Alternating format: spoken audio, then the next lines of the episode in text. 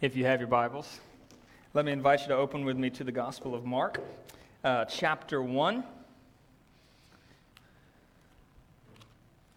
Mark chapter 1, and we will uh, begin reading this morning in verse 14. And we'll read all the way down to verse 20.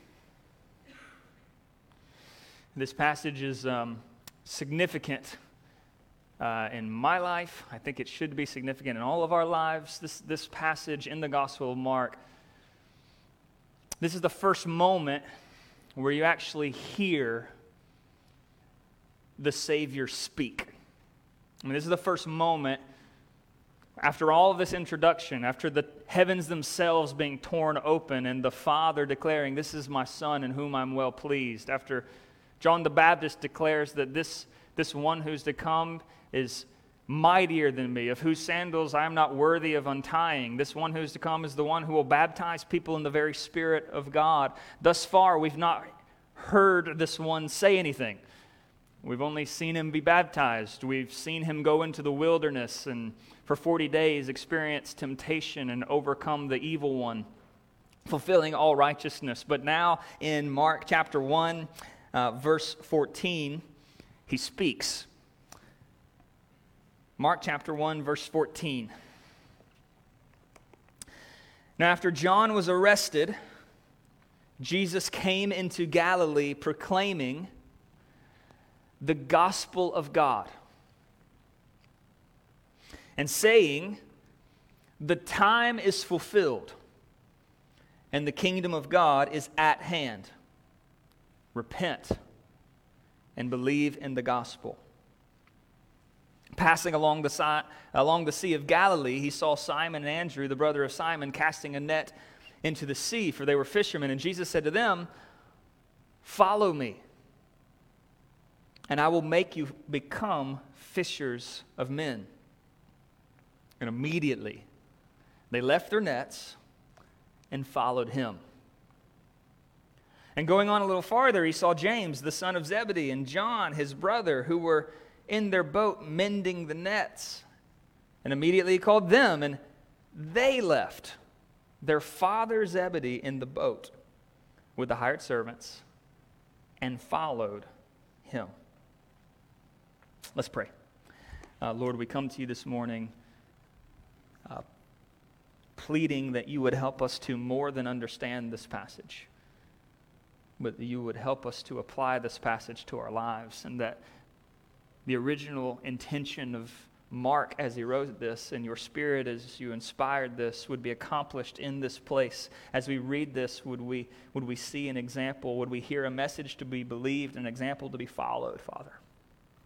We pray, God, that you would use this moment in your word to convict where conviction needs to take place, to encourage where encouragement needs to take place, uh, to stir us to worship a God and a Christ who is greater than we even perceive, Father. May we leave this place with deeper affections for Jesus and a greater understanding of what he came to accomplish around us, in us, and through us, Father. We pray this moment would be a moment of worship in your word for me personally and for us corporately. And we pray this by your grace and for your glory.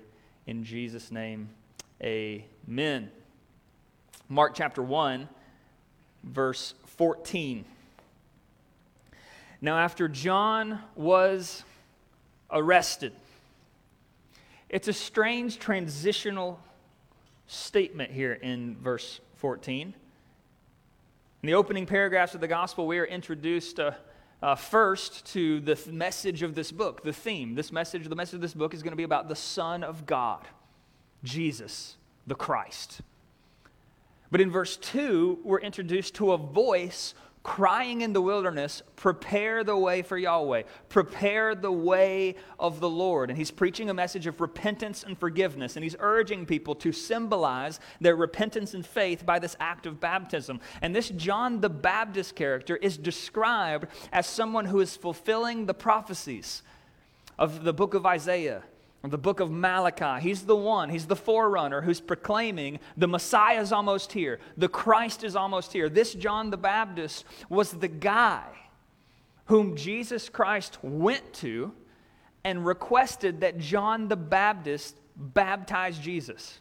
Okay, so think about this John the Baptist's hand was on the back of Jesus as he lowered Jesus into the water and raised him out of the water. John the Baptist is the one holding the Son of God as he pulls him out of the water, and the heavens tear open, and the Father declares, This is my Son, whom I'm well pleased. In fact, in the Gospel of John, Jesus says of John the Baptist, There is no one in the world greater than John the Baptist. And the reasoning being because John the Baptist lived by this code that he must increase and I must decrease.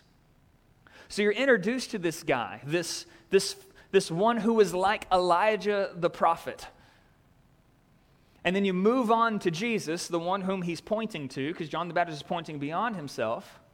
And then, in just sort of a transitional phrase kind of way, and in like five words, you just have now, after John was arrested, John the Baptist, voice in the wilderness, fulfiller of prophecy, uh, the new Elijah, John the Baptist, was arrested, imprisoned, and the readers of this book would have known what happened to him. He was beheaded by King Herod. Arrested, imprisoned, beheaded for speaking on behalf of God and for serving God. John the Baptist experienced to the full what so many Christians were experiencing, especially in the city of Rome, where this letter would have first been written and read. We noted several weeks ago that the Gospel of Mark was written for the church suffering under the persecution of the Roman Emperor Nero. And this book is very much written uh, that they might be encouraged, that they might be encouraged to persevere, that they might be reminded that, that, that Jesus prepared them for tribulation, that this is the way of Christ. They're not doing something wrong because they're experiencing hardship and suffering. This is the way of the Lord. So the first readers, they too were arrested for serving God and speaking for God. They too were desperate for the good news that Jesus was coming to proclaim. But what Jesus was proclaiming must have to them felt very distant and very different from what they were experiencing and what they expected. So I think Mark puts verse 14 and crafts verse 14 very purposefully. I think that, that in verse 14, when he just says in passing, and John was arrested, uh, this is a phrase of solidarity. This is a phrase of common experience. John the baptizer was arrested, not for his unfaithfulness, but for his faithfulness. And so, in the very verse, verse 14 itself, it's doing two things it's recognizing and acknowledging the way things are. And we live in a space and in a world and in a time where, where the, the government, the leaders, the rulers, the surrounding world will punish you for faithfulness, not unfaithfulness. Where faithfulness is difficult, not easy. But in the same sentence, so you've got he was arrested, but then he introduces what Jesus came to accomplish. So you've got the way things are, and then the way things Jesus says he came to make them be. So look at the verse with me Mark chapter 1, verse 14. Now, after John was arrested, Jesus came into Galilee proclaiming the gospel of God, the good news of God, and saying, The time is fulfilled and the kingdom of God is at hand. Repent and believe in the gospel. The kingdom of God is at hand. We don't typically think in terms of kings and kingdoms. But if you were in hiding because the Roman king wanted you dead, you would have very much felt the goodness of the good news that there might be a new kingdom and a new king. This is truth number one this morning. Truth number one is this the good news is an invitation to join a new kingdom. The, the whole story of the Bible could very much be told through the lens of the kingdom of God. And in fact, uh, several years ago in our Advent series, we preached an entire sermon that basically traced the kingdom of God from Genesis to Revelation and show how this sort of holds the story together, if you will. At creation, God was king. Undisputed, uncontested, his rule was perfectly obeyed by every creature sun, moon, star, plant, bug, human being. Everything followed the rule of God, and his reign was fully enjoyed. It was a good thing for God to rule and reign. But when Adam and Eve sinned in the garden, it was more than just a mistake, it was rebellion. The Bible does not describe their sin as like a Eve sort of just like tripped and fell or she found herself standing by the wrong tree. Satan tempts her with this allurement that you will be like God. The sin, the first sin, and every sin following the first sin, including your sin and my sin, is the sin which attempts to establish a competing kingdom. it's, it's a sin that wants the throne. They suffered the consequences, and we have suffered the consequences every ever since. We, every person in this room, we want the throne. We want to be in charge. We want to be the one who sets the rules. We want to be the one who is wise. We want to be the ones who get the glory. We want the throne, and so does all of humanity. When you have a lot of humans wanting the throne, then you have conflict. man's kingdom throughout the Old Testament and the New Testament is described as a miserable place. And I think that by experience we can testify to that. That man's kingdom produces war, poverty, abuse, neglect, mistreatment, injustice, murder, adultery, betrayal, idolatry, pride, selfishness, anxiety, depression, loneliness, all the brokenness of the world. We could keep going. That is the product of man trying to sit on a throne over a world that he did not create and over lives that he did not bring into being, including his own. Man's kingdom is a miserable place to live. It is a place where people like John the Baptist are arrested, not for evil, but for good. And the message of the Bible, the message of the Old Testament in particular, is that God promises his people that he will reestablish his kingdom over all the peoples of the earth. And that, that there's coming a day where man's kingdom will be no more and God's kingdom alone will stand. There's coming a day where man's kingdom and all of the consequences that follow that kingdom will be eradicated. And the one who will usher in this new kingdom, the kingdom of God, is the anointed one, the Christ, the Messiah, the Son of David, the Son of Abraham. All of the Old Testament promises that there's coming a guy who will serve as king.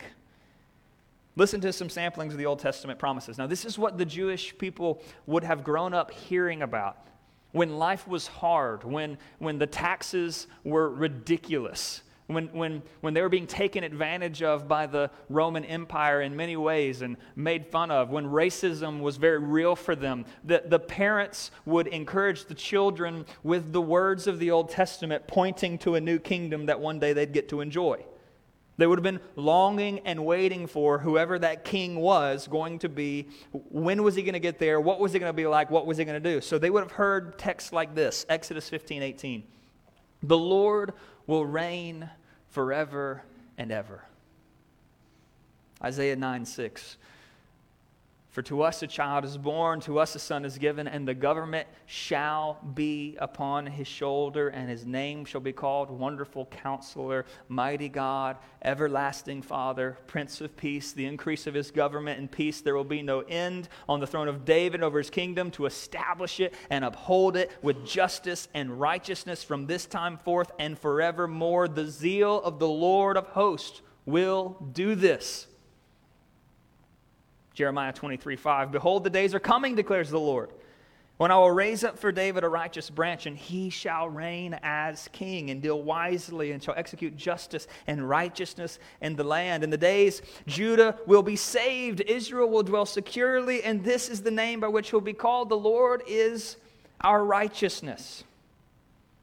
Daniel chapter 7, verse 13.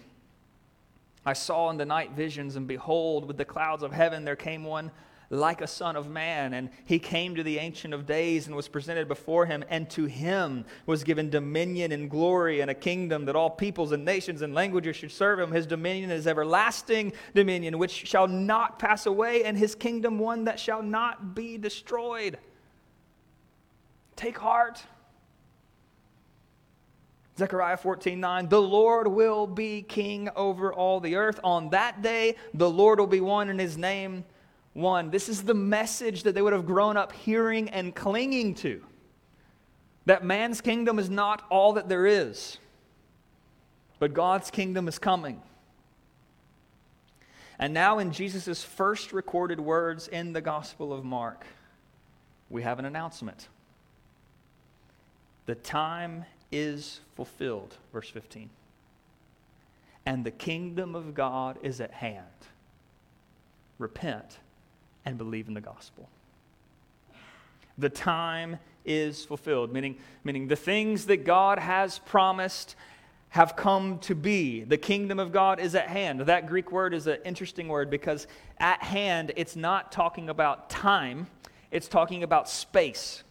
So, so the difference of me saying, like, um, summer is near versus me saying, like, Terry is near to me, right? This is spatial, summer is, is time. This word is spatial.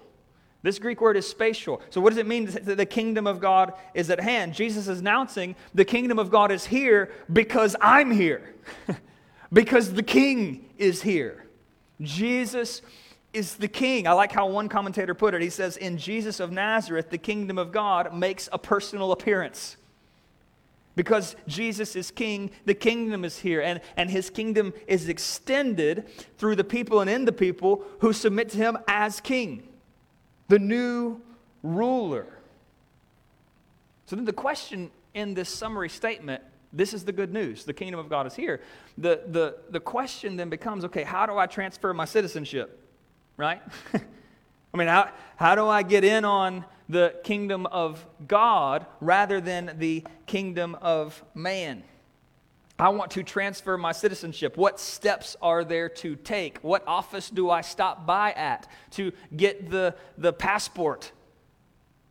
And Jesus summarizes it with absolute, stunning brevity and clarity.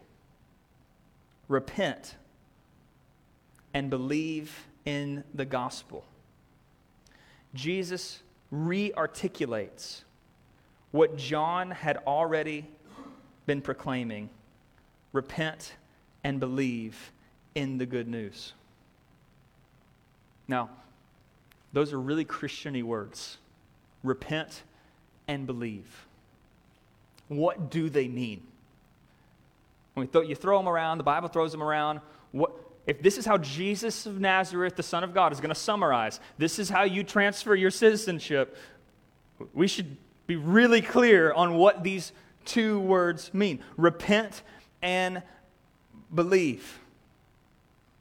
And I think that in the context of kingdom, it very much means turn from your pursuit of the throne over your own life and trust a new king. Truth number two the good news is an invitation to follow a new king. The good news is an invitation to follow a new king. So, so this, is, this is basic Christianity. This is what it means to be a Christian. You become a Christian when you, when you turn away from yourself on the throne and you put Jesus there. You, you trust Him. to lead your life, to save your soul, to offer you forgiveness. We, we, look, we, we trust Him now to rule and reign over our lives, and we look forward to the day where He extends His rule and reign fully and finally over every square inch of man's wretched kingdom. We repent and we believe in the good news. Faith and repentance, they're simple concepts, but they're not necessarily easy concepts. it's simple to, to say, Stop trusting yourself, take yourself off the throne and put Jesus there. But that doesn't mean that it's easy. It, can often feel abstract. Like, how do we discern what this actually looks like in someone's life? What does faith and repentance look like for a human being?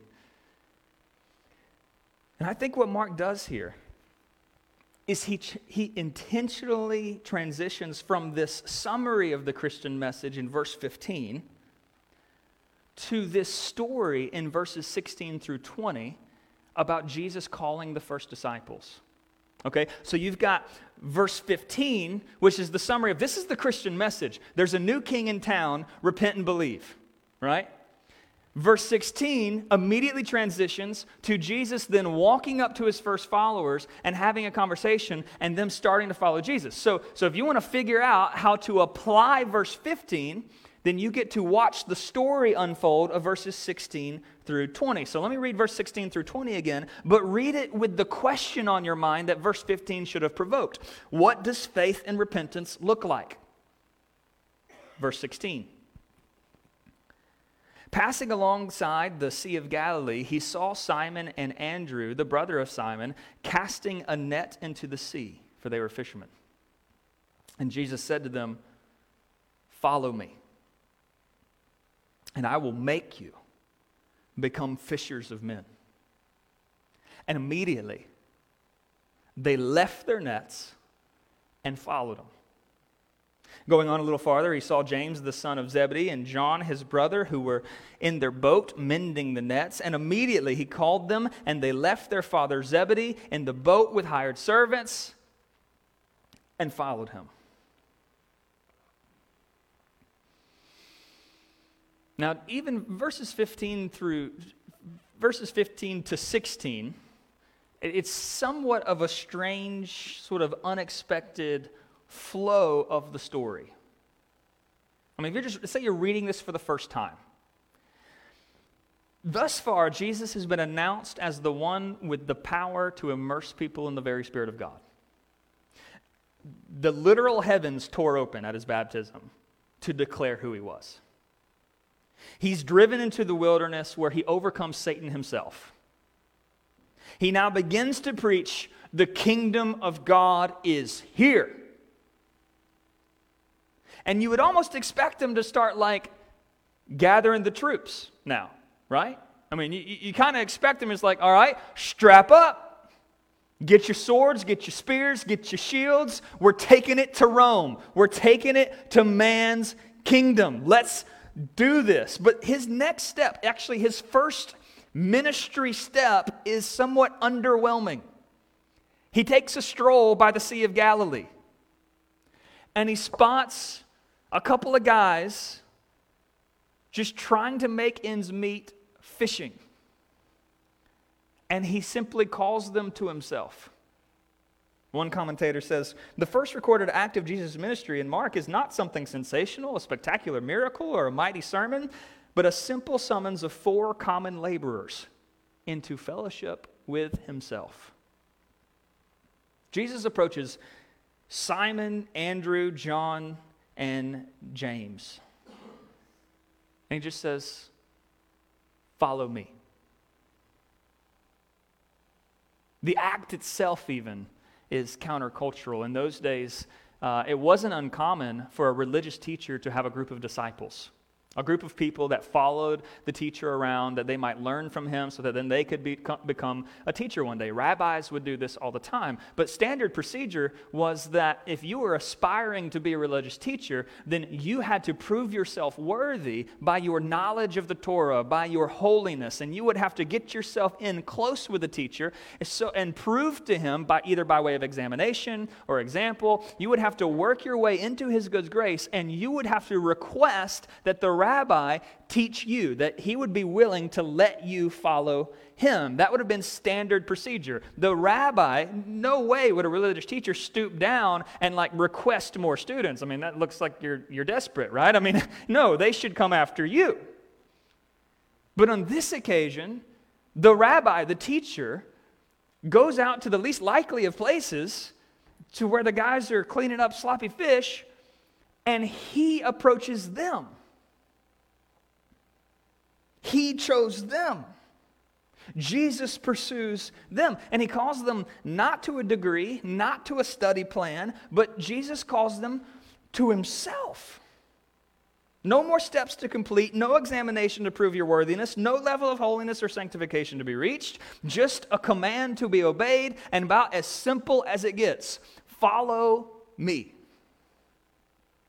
Follow me, I think, is just another way of saying repent and believe. I mean, it, it, it's synonymous. Repent, to repent is to turn, and to believe or to trust something else. As Jesus approaches these men, and he says the same thing that he already said earlier repent and believe, but this time he just says it in a different way follow me. Don't follow yourself, don't follow somebody else.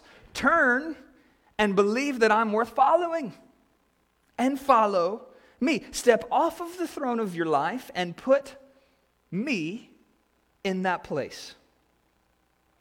And that's exactly what they do. Mark chapter 1, verse 18. And immediately they left their nets and followed him. Verse 20. And immediately he called them, and they left their father, Zebedee, in the boat, probably mad as a hornet. We got work to do. And they followed Jesus. The text sort of it sort of shocks you with how quickly and decisively each man leaves behind everything to obey Jesus' words. Just, it's almost as if Jesus' words themselves had the power to accomplish what he was commanding. It's almost when he said, Follow me, the same way that he said, Let there be light. There was nothing else going to happen in that moment but light be made. And there was nothing going to happen in that moment except we need to follow that guy. I think, though, that when we read this story, sometimes our familiarity with the Bible can rob the Bible of its power, of its strikingness. Sometimes we're so familiar with a passage that we don't pause to think about how these were real individuals, real people in real history with real family businesses, really fighting to survive in a difficult context. I mean, these were Jewish people who'd grown up hearing the promises of a coming Messiah, a coming king, a coming day where the kingdom of God would be ushered into the world. And here's a guy saying, I'm it. And these guys are being confronted with, is he worth the risk? I mean, is he worth the potential cost of following this Jesus of Nazareth? And I'm afraid that many of you if you're honest, you would have pulled little James and John aside and you would have discouraged them from making such a foolish decision.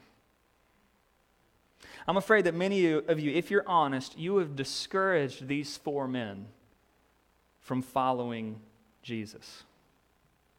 I'm afraid of many of you, if you're honest, if these four men were, were your sons or your grandsons, or your brothers, you would pull them aside and you would say things like, Well, don't you think Jesus would want you to be wise?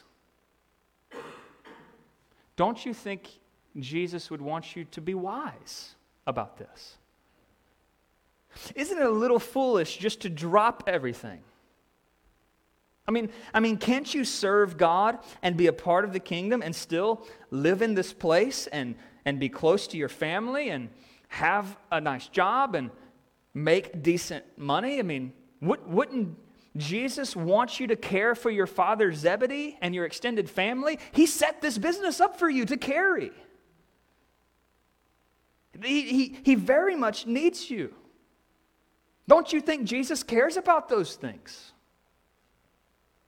I'm afraid that this is the way that so many of us think that, that many of us would have tried to talk the disciples out of following Jesus in the name of wisdom. In fact, I wonder how many of you uh, would have tried to talk me out of moving to New Orleans as a 21 year old if you were my parents or friends. Fact, I remember some conversations with some, some sitting in this room that at least moderately discouraged me from becoming the pastor of St. Rose Community Church because of the risk. There's no promises. There's no promise of stability or a paycheck or that the church would do anything at all. See, I'm afraid that for so many of us, Jesus has become a trusty sidekick to help us do all the things we would have done anyways. Just to help us along to carry out the plan that we've already written for ourselves that other people have written for us. But see, that's a unique option for us in 21st century American context. They, th- these brothers did not have that option. The first century readers of the Gospel of Mark did not have that option. And many people in the world today don't have that option. Like James and John and Andrew and Simon, the people reading this book in hiding from the persecution power of the Roman Emperor Nero, they had to make a choice. It is either follow King Jesus foolishly and sacrifice everything else, or continue business as usual and save yourself a lot of heartache. I think Mark intends for his readers to see this passage as a testimony to what it really means to be a Christian, to live a life in such a way where literally everything is surrendered to the authority and the leadership of King Jesus because we believe that there is a kingdom that is eternal and it's eternally worth it. Therefore, we, we offer to Christ where we work, where we live, what we own, who we marry, who we spend time with, even our own families. They're all at the discretion, the disposal of King Jesus. We have to stop assuming that the agenda of Jesus Christ in our lives is the one that makes the most sense through the lens of the world. He sits on the throne of our lives, and his ways are often not our ways. so I, I, I want to challenge you just the way that I was challenged this week. And, and, just because there was a moment in your life in the past where you've offered everything to Him and said, I'll go and do whatever you, you say, it doesn't mean that even right now that you're living in that way. I mean, just because you made some big decision in the past doesn't mean like right now that, that you're living in the spirit of this same type of surrender. I mean, when's the last time you put everything on the table before God? Your occupation, your finances, your home, your time, your relationships, your season in life. When's the last time you prayed and meant the words, Your kingdom come? Your will be done on earth as it is in heaven in my life. This is the way of the kingdom. We live lives that are not our own. We follow the king. And, and in the process of the following, King Jesus actually works on us.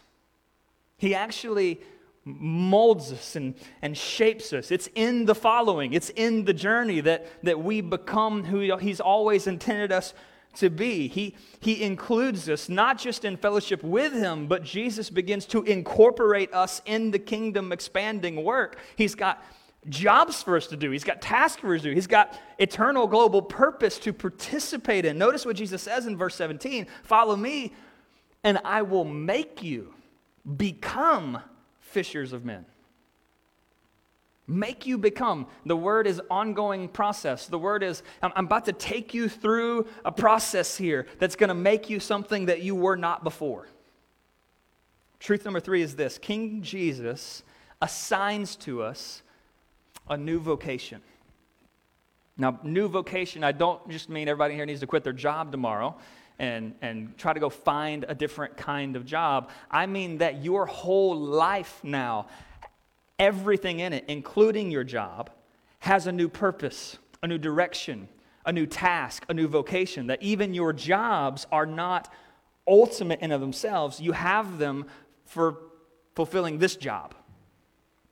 If you follow Jesus, Jesus says, you will become a person, you'll be made into a person who fishes for men. Okay, he's using the analogy of their job. he's just using an analogy, all right? You will become the type of person who follows Jesus and then helps other people follow Jesus. So, in one moment, the most important thing in the week for these guys is catching the slimy fish and delivering them to market in, in hopes of getting a good payday and not being spotted by one of the Roman officials who will make you pay more taxes than you really need to pay on that fish. I mean, that's your, that's your biggest worldview problem is tax fraud, being taken advantage of, and having to give away a couple more fish than you wanted to.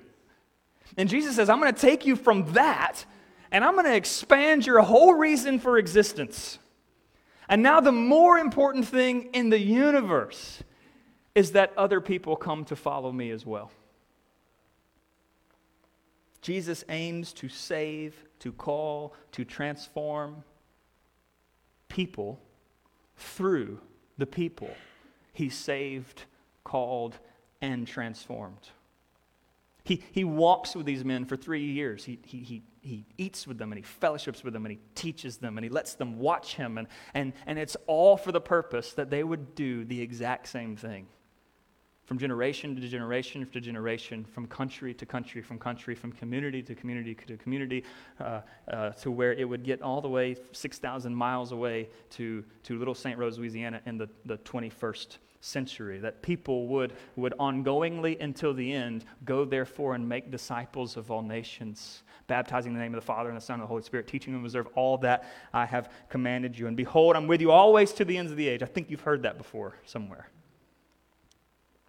So, this becomes the new vocation of the Christian. We sacrifice to see others saved. And the, the Christians in Rome reading this book for the first time we're, we're, it's not like that was new news to them. They were not suffering persecution because they kept Christianity to themselves and blended in with the Roman culture. If they would have done that, they would have been fine. They were suffering because how effectively they had been spreading the kingdom of God and the good news of Jesus throughout an empire that didn't want any of that.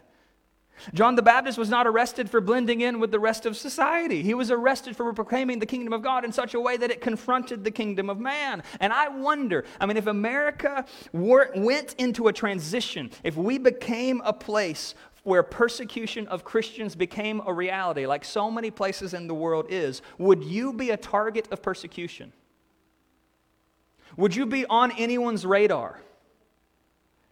Or is your Christian life so unproductive, doesn't make any ways in anyone's life, so much so that the persecution would really not affect you very much, other than maybe you couldn't go and sit in this room, in these chairs, once a week? Or does your life, rather than blending in with the coworkers and the neighbors and the family, is your, would your life be a threat? I'll just be honest with you this morning. If our country comes under persecution, if Christianity is no longer welcome in this place, I want to be most wanted. I want my Christianity to be a stinking threat. I want, I want people to be worried because the kingdom of God seems to keep expanding in the places where He lives, in the places where He goes and eats.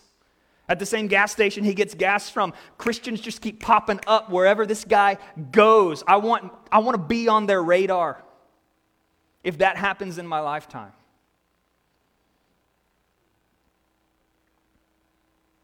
I know this seems weighty and big and beyond us. If you're here for Secret Church on Friday night, it's just hard to even fathom or compute the story of Ruth in the Middle East who gave her life to Christ and was disowned by her family and beaten by her husband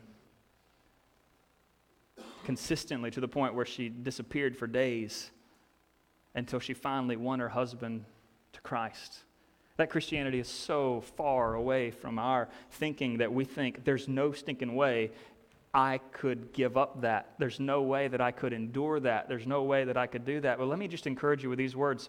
When Jesus came to these disciples and followed me, they didn't think they could do that either.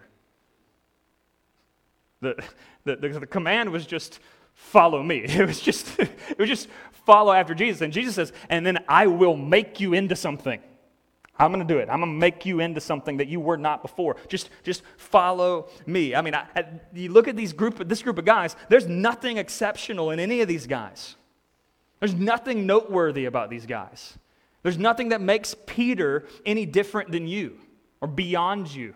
Nothing about his background, nothing about his, his intellect or his, his zeal. This is just a dude whom Jesus chose and said, I'm going to make you into something. When Jesus said, I'll make you into fishers of men, I can imagine the disciples being like, okay, that's a little weird. I imagine Peter being like, Andrew, I don't know what the heck he just said, but we think he's the Messiah, so let's just roll with it.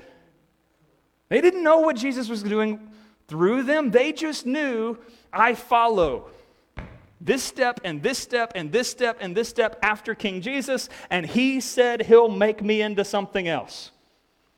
So don't, don't freak out about, well, what will it cost me later in the future and, and what will that look like? The promise of the Great Commission is go therefore and make disciples, and then the promise is, and Jesus will be with you to the ends of the age. Amen. The going is not going alone, it's a going with someone. And so let me just let me just pause here and all of this talk about our lives and how we spend it and leading other people to follow Jesus. Let me just ask you this. When was the last time you led someone to faith in Jesus? Now, I know that's a messed up question because sometimes you can be faithful and nobody comes to faith in Jesus for years. So let me reword the question for a much easier question. When's the last time you told an unbeliever about Jesus who could save them from an eternity in hell. When's the last time you committed to someone else's spiritual growth beyond a six week membership class? For three years, with the aim and the goal of that person not only following Jesus, but leading other people to follow Jesus. See, we've been issued a great invitation to participate in something much bigger than ourselves. The good news is an invitation to join a new kingdom that lasts forever and to forsake the old one that will be burned up in the last day. The good news is an invitation to follow a new king because all the other kings stink, including you. The invitation is to a new vocation to participate in the spreading of the kingdom of God. This is what repentance and beliefs looks like follow Jesus and help other people follow Jesus. It's not complicated, but it's not easy. so, this is what I want to do. How, how, do you even respond to this example? How do you respond to this at all? I, I just want to close with um, four questions. Four questions. And I just want I want to sit on these for just a moment in closing. Question number 1. What have you left behind to follow Jesus?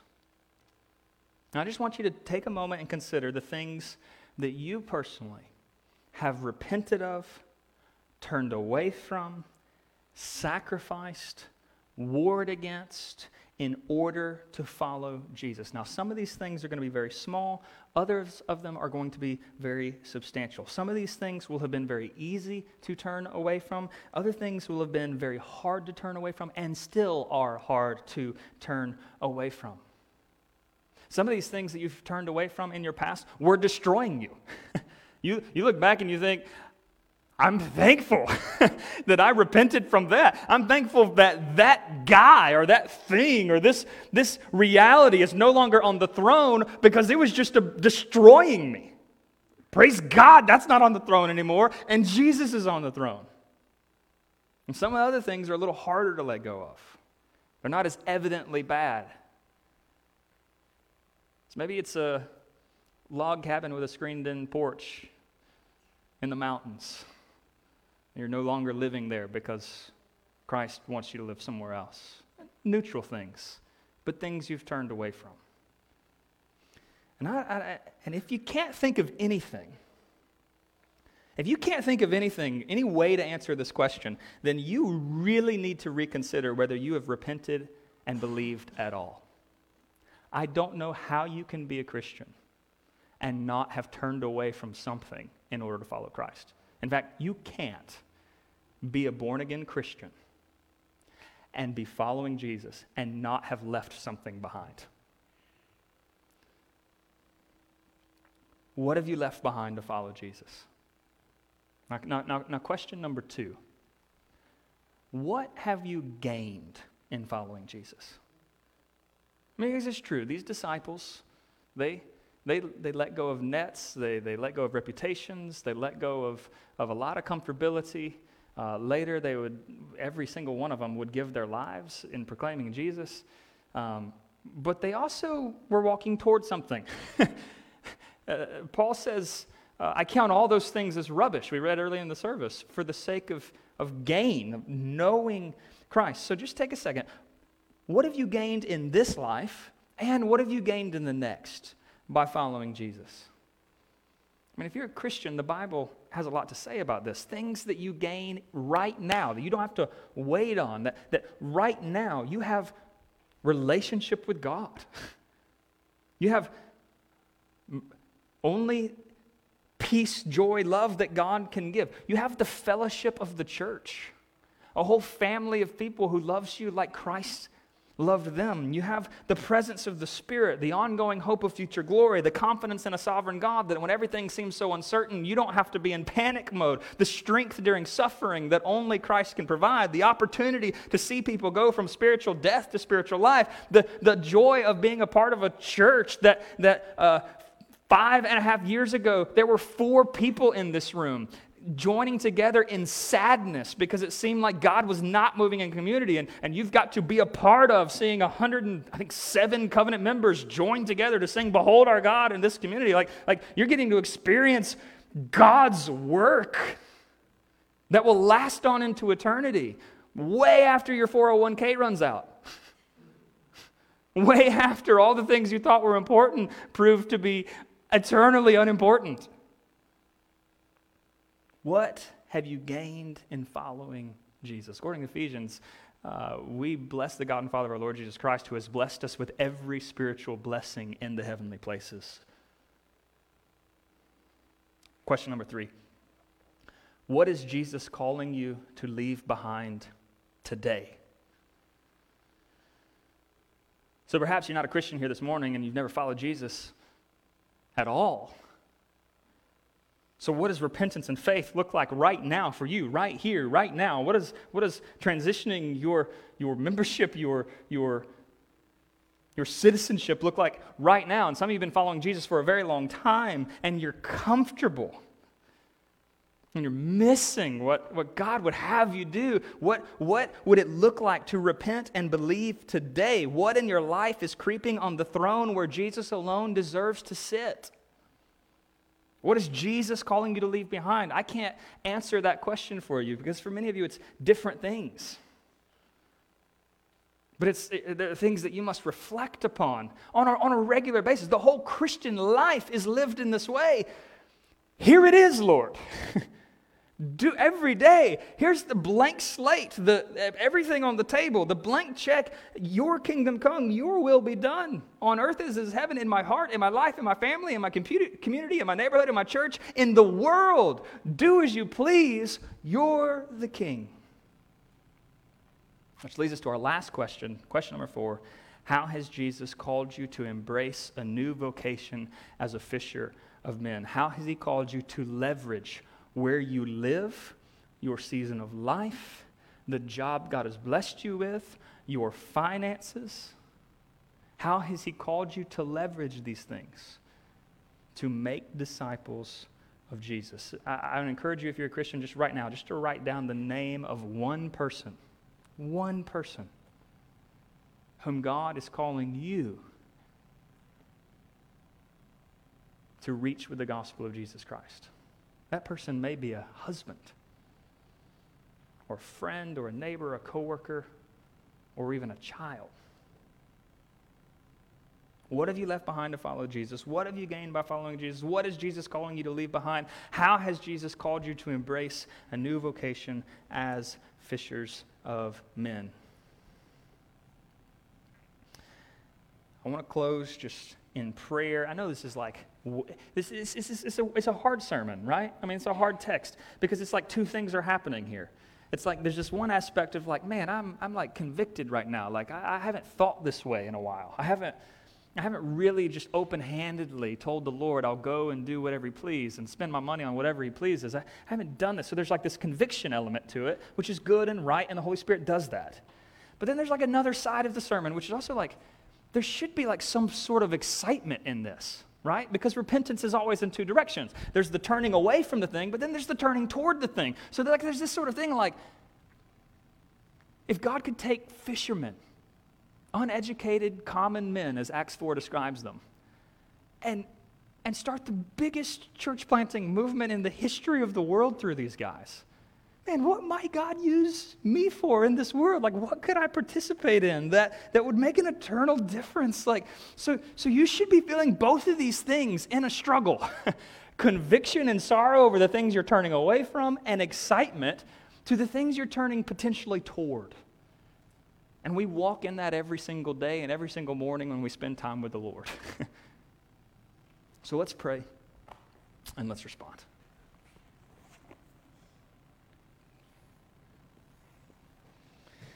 Father, you were good to give us this text and this example from your word, to give us a church where we don't have to do this alone, but we do this with the Spirit of God in us and in the people around us. You are good to invite us as instruments in your sovereign hand to do amazing things, and we pray. Father, may our Christian lives expand the kingdom of God in such a way that it would be a threat to the kingdom of man. We pray, raise us up, make us whom Jesus promised to make us fishers of men, create us, mold us, shape us to be different than what we were at first. So we ask that you do these miracles, even in this time of response, where we direct our eyes to Christ and to following Christ. In Jesus' name. Amen.